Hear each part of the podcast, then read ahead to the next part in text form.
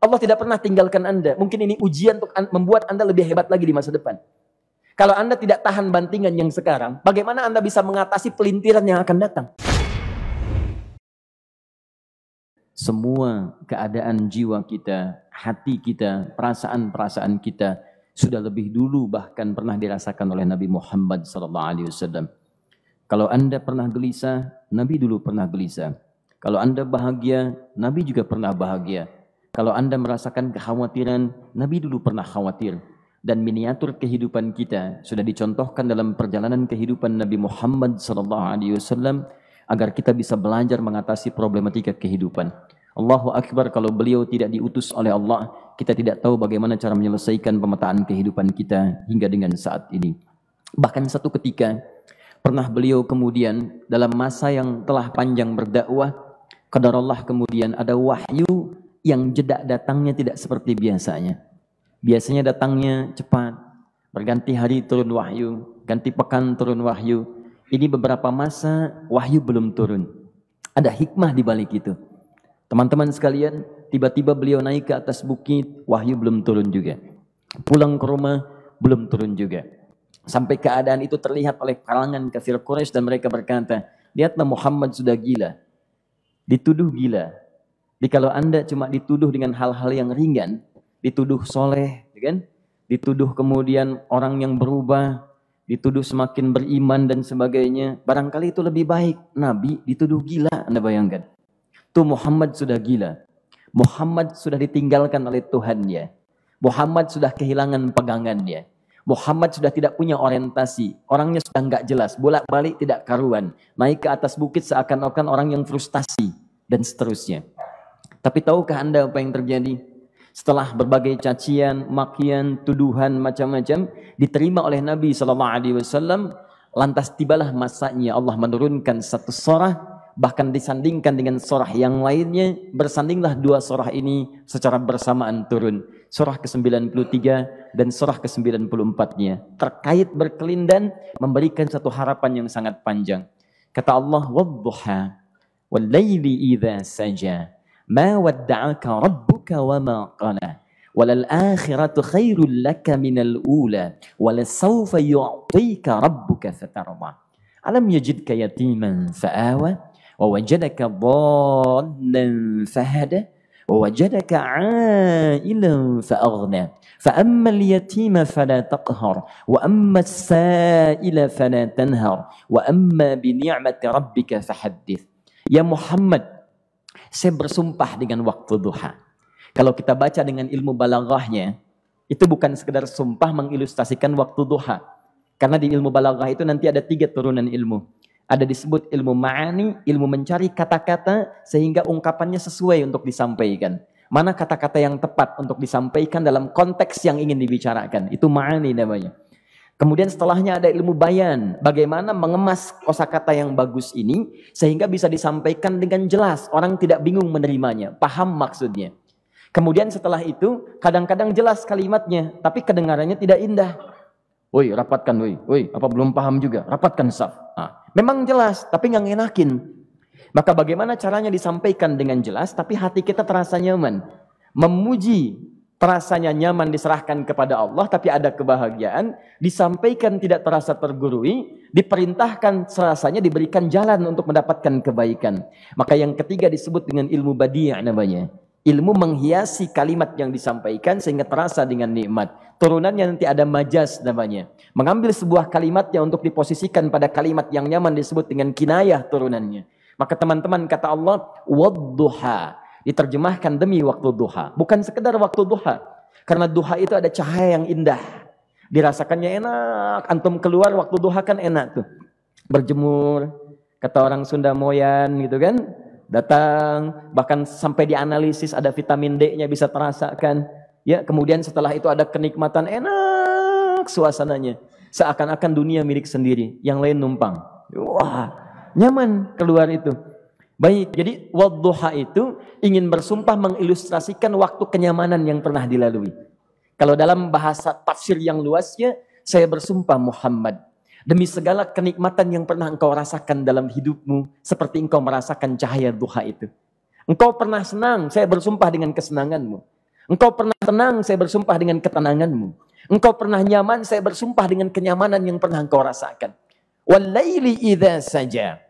Dan aku pun bersumpah demi gelapnya malam. Demikian terjemahannya. Bukan sekedar gelapnya malam, saja itu sesuatu yang pekat. Ya, ini belakang kelihatan agak gelap nih. Untuk memberikan proyek ke sini aja, Pak. Saya cuma ngasih contoh ini. contoh.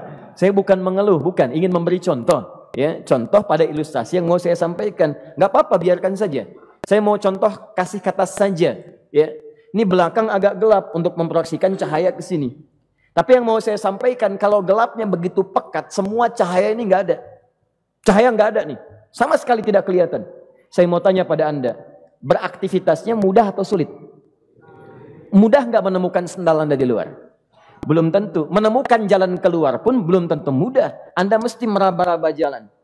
Anda mesti kemudian melihat sesuatu dengan pandangan mata hati Anda. Raba, raba, raba, dan sebagainya. Sampai menemukan jalan itu pun belum tentu benar. Itulah yang disebut dengan gelapnya malam saja pekat. Kadang-kadang ada orang yang menghadapi satu kesulitan yang pekat. Suasananya siang. Cuman karena masalahnya begitu pekat seakan-akan membuat diri dia gelap. Jalan susah, limbung gitu Kenapa gelap ya? Padahal terang. Karena masalah menggelimuti dirinya seakan-akan dia diselimuti masalah yang gelap. Bimbang dia. Makan gak enak, minum gak nyaman, dan seterusnya. Ya biasanya makan ayam tenang, ini dikasih yang lebih enak juga rasanya pahit. Gak zamannya. Maka kalau kita ilustrasikan dalam suasana tadi Muhammad, saya bersumpah, engkau pernah hidup nyaman, ataupun engkau mengalami masalah yang sangat pekat dalam kehidupan. Engkau alami sesuatu yang dahsyat, Sampai engkau bingung, bimbang, pekat. Mereka menuduhmu dengan macam-macam. Ma wadda'aka rabbuka wa maqala. Saya pastikan kepadamu. Dalam keadaan nyamanmu seperti dulu. Ataupun engkau bimbang seperti sekarang. Tuhanmu tidak akan pernah meninggalkanmu. Ataupun menuduhmu gila. Orang-orang yang dekat dengan Allah subhanahu wa ta'ala. Maka Allah akan menjaganya. Baik dalam keadaan yang tenang dan nyaman. Ataupun dalam kesulitan yang luar biasa. Walal akhiratu khairul laka minal ula. Nanti saya akan tunjukkan kepadamu. Jika kamu telah tabah dan sabar menerima cacian mereka, menerima tuduhan mereka, nggak apa-apa, ini kan mukaddimah. Masa kamu masih panjang. Kamu masih panjang dalam berdakwah, kehidupan kamu masih panjang membawa tugas dan misi. Kalau kamu belum bersabar pada yang sekarang, bagaimana dengan yang di masa depan? Tapi saya pastikan kepadamu, Jangankan yang seperti ini, masalah pekat yang paling hebat pun kamu akan hadapi, yang membuat kamu sedemikian sulit lebih daripada ini, yakinkan pada jiwamu, aku tidak akan pernah meninggalkanmu. Ini prinsip dalam kehidupan kita. Jika Anda menggantungkan hidup kepada Allah, Anda bersandar dengan baik kepada Allah, maka ayat ini akan mengatakan teman-teman sekalian, Allah tidak akan pernah meninggalkan Anda dalam setiap kehidupan Anda. Nanti, sekarang perjuangan, kata Allah, walal akhiratu khairul laka minal ula. Nanti saat kamu tiba di akhirat, saya akan tunjukkan kepadamu ada yang lebih hebat yang tidak pernah engkau rasakan sebelumnya saat di bumi. Tidak akan ada lagi kesulitan yang kamu hadapi. Tidak akan ada lagi cacian yang kamu kemudian hadapi. Tidak ada lagi kemudian tuduhan yang kemudian kamu rasakan. Aku akan berikan apa pun yang kamu inginkan sampai kamu puas. Wala sawfa yu'tika rabbuka fatarabah. Nanti kamu pengen apa pun, aku berikan. Kalau saufa masih ada jeda. Ya, kalau bahasanya wa yu'tika mungkin seketika. Tapi ketika mengatakan saufa artinya bukan saat ini Muhammad. Sekarang pun aku berikan, tapi nanti yang di akhirat aku berikan sampai kamu merasa puas. Ayo minta apa saja. Hadir, hadir, hadir, hadir. Tapi yang paling indah, kalau kamu tidak percaya, alam yajid kayatinan sa'awa. Cobalah ingat, kalau sekarang sedang susah, coba ingat dulu. Bukankah saat kamu yatim, aku yang merawat sampai kamu tidak merasakan kegelisahan itu? Lahir bapak tidak ada, aku cukupkan dengan kakek. Kakek meninggal, aku hadirkan ibu dan paman hadir di sekitaranmu. Ibu meninggal, ada kakek. Kakek meninggal, ada paman. Dan Khadijah hadir di sekitaranmu. Bukankah aku rawat pada saat itu? Wajadaka dhannan fahada. Kamu sedang bingung, sedang susah. Bukankah sering aku berikan petunjuk kepadamu?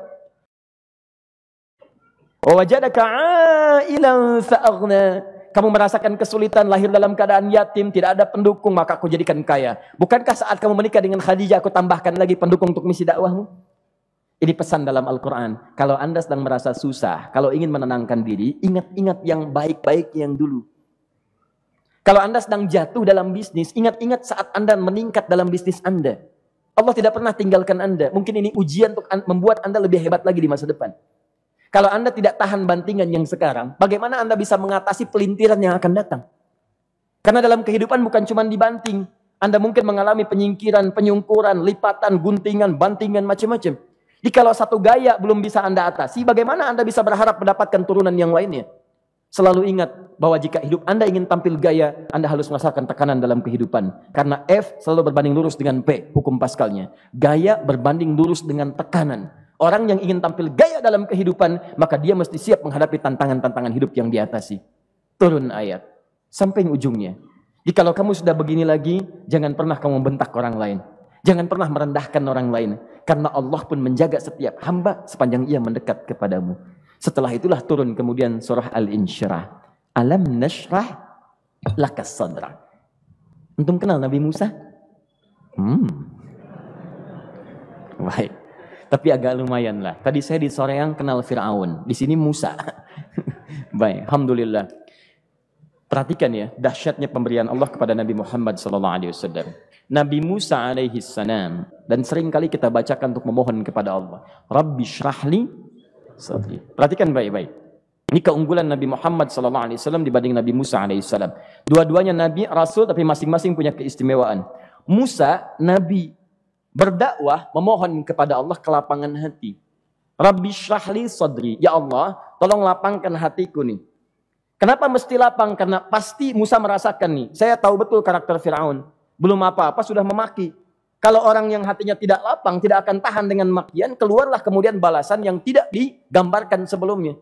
Firaun itu kasar. Kasarnya bukan sekedar kasar, bahkan saking kasarnya bisa berujung pada eksekusi kematian. Saya contohkan tadi di sore yang ini saya nggak suka dengan rambutnya nih, kata Firaun. Bukan nyuruh nyukur mas, tolong pisahkan kepala dari badannya. Gitu gayanya tuh, Firaun. Ya. Bukan nggak ngenakin, susah dengan Firaun itu. Jadi kalau belum apa-apa datang Musa ke situ, hatinya tidak seluas samudra, hatinya tidak lapang, cuman seluas gelas, tidak akan sabar menerima cacian Firaun. Begitu datang dicaci, dasar anak gak tahu diri, gak tahu malu, sudah saya rawat begini, begini, begini. Ya Allah saya bosan dengarnya, matiin aja sekarang. Musa Nabi berdoa dikabulkan. Cuman kalau Fir'aun kemudian ajalnya misal wafat pada saat itu tidak akan jadi contoh kepada kita untuk kekinian.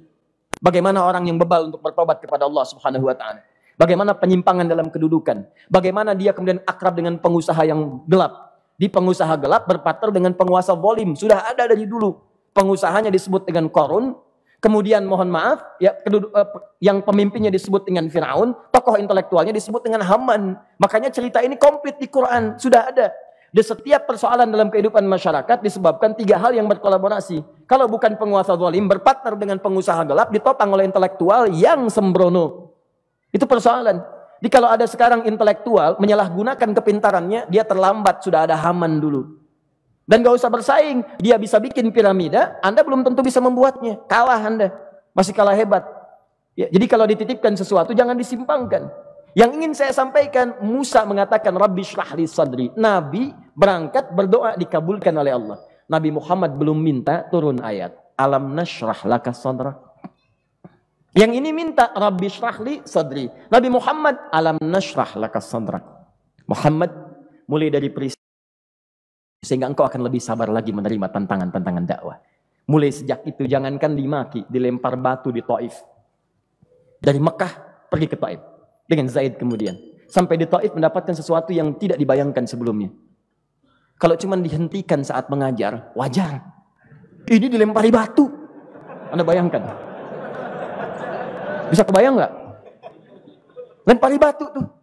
Lempar, dilempar, dilempar, dilempar. Saya jadi tameng, berdarah-darah, kemudian mundur. Mundur, mundur, mundur, beristirahat di bawah tepian pohon. Begitu beristirahat, datang malaikat penjaga dua gunung. Turun malaikat dengan kesal mengatakan, Ya Rasulullah, mud yadaika ilas sama. Ya Rasulullah, angkat tanganmu ke langit. Minta kepada Allah, aku angkat dua bukit di Taif, aku himpit keduanya mereka. Aku himpit penduduk Taif dengan dua bukit itu. Apa jawab Nabi? Karena sudah mendapatkan kelapangan, ketenangan, belajar dari peristiwa-peristiwa tadi, indah jawabannya. Lah, katanya. Tolong jangan lakukan. Innahum qawmun la ya'lamun. Mereka belum paham saja.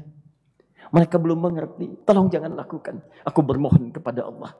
Boleh jadi nanti di masa depan akan hamba ada hamba-hamba terbaik yang lahir dari bumi Taif ini. Kemudian beliau berkata, Rabbi, inaman takilluni Qaribin yu'limuni am ila ba'idin yu'dhini fa ana radin ma lam taghdab ilayya. Ya Allah, ke mana lagi engkau akan utus aku untuk berdakwah setelah peristiwa ini? Apakah tempatnya lebih dekat aku jangkau sekarang tapi di situ aku akan disakiti lagi? Ataukah jaraknya masih jauh, tapi di tempat itu aku, aku akan dizalimi lagi. Aku ridha ya Allah dengan itu semua. Asalkan engkau tidak marah kepadaku. Asalkan engkau tidak marah kepadaku. La haula wa la quwata illa billahil aliyil azim. Begitu kelapangan itu muncul, ridha dengan ketetapan dan siap, tabah, kuat, hadir dalam jiwanya. Tiba-tiba turun undangan, tunaikan Isra dan Mi'raj diangkat statusnya, naik mendekat kepada Allah Subhanahu wa taala. Dihilangkan bebannya, wa wada'na anka wizrak alladhi anqadha dhahrak. Itu hikmah teman-teman. Barangkali kalau antum saat ini datang ke masjid ini untuk kajian, sedang bawa beban, ada kesulitan, penuh dengan macam-macam, barangkali dibacakan surat Ad-Duha tadi untuk memberikan harapan kepada Anda. Ini bukan PHP, karena ini bukan masalah urusan manusia. Ini adalah janji yang tidak akan pernah diingkari. Inna Allah la yukhliful mi'ad. Kata Allah, Anda punya masalah, ingat suasana tenang pada masa lalu. Bukankah saya memberikan ketenangan kepadamu? Mendekat kepada saya, Anda bersabar, yakinkan bahwa ujian yang saya berikan saat ini sesungguhnya untuk membuat kamu lebih hebat di masa depan. Karena orang hebat tidak akan pernah sepi dari ujian untuk membuat dia lebih kuat menghadapi tantangan dalam kehidupan.